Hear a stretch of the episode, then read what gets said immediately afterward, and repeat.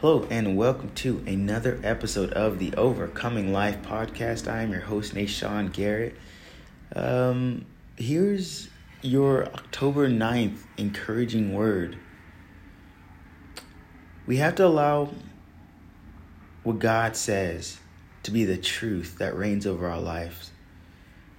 You have to allow what God says to be the truth that reigns over your life. There are many people saying many things we hear it every day on TV, in media. Uh, we hear it in schools. We hear it from our parents. We hear it from our friends, from our acquaintances, and people that we don't know. We see it on Facebook, on Instagram, on TikTok, on Twitter, Tumblr. We see these things, these philosophies of the world, and we start to agree with them. And when we agree with the philosophies of the world, we become embittered, we become angry we become jealous, we become envious, we become enraged with um, these different things in the flesh, guys. And we cannot allow the philosophy and the things in the world to distract us from those things which are above. In fact, the scripture says that since you have been raised and seated with Christ, it says that you should set your mind on things above and not on things below, where Christ is seated in the heavenly places. You guys, you have been raised with Christ. That's what the scripture says. And what does that mean? It means that your legal standing with God is in Christ. Christ is growing up in you and you are maturing into him. And I think maybe something that a lot of people miss is this idea that Christ in you is the byproduct of the seed of God, which is the Word. His Word and your womb, the womb of that seed is your soul. Christ is a combination of the Word of God and your soul being combined, and it creates a new man. And that is why it says you must be born again why you must be born again. What is in you, that seed which is in you, it's it's such a picture, it's such an image of Jesus, guys.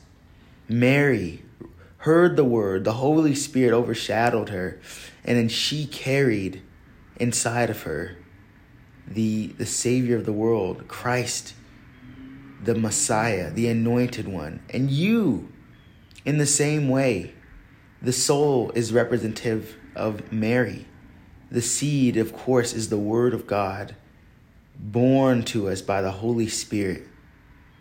And that thing which is in your womb, that is Christ, in you, the hope of glory. We have to learn to identify with this man who is sinless, who is perfect, who cannot sin.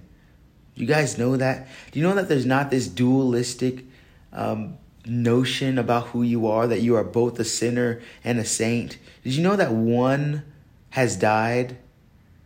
You know that Christ has died and he took your flesh along with it. He took that soulish, earthly, and carnal man with him.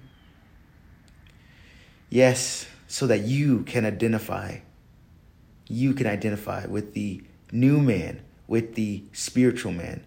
And for this reason, he has done this thing. So remember, guys, we have been baptized with a baptism unto death so that just as the just as Christ was raised by the glory of the Father, we too might walk in the newness of life. And this life is not according to the flesh. It's not according to the identity that was given to us by our parents. It's not according to the identity that was given to us by the world. It's not according to the things of this world, which is the lust of the flesh, the lust of the eyes, and the pride of life.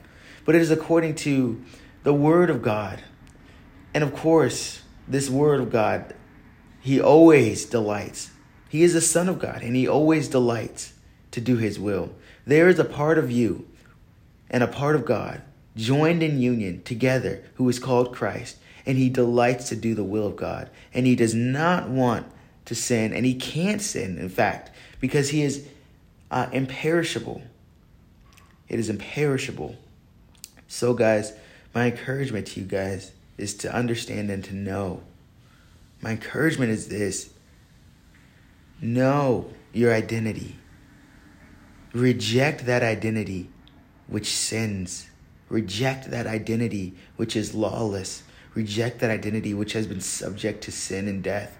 Let it die. Let the Father and His Word purify and burn away the carnality so that what is seen in you is the new man. Put off the old man with its passions and its desires and its carnal lusts, and put on the new man which has been created after the image of the one who created it and after the knowledge of the one who created it. So, guys, I bless you and I thank you and I hope this encourages you today. Stay strong, be faithful, and we will see you tomorrow.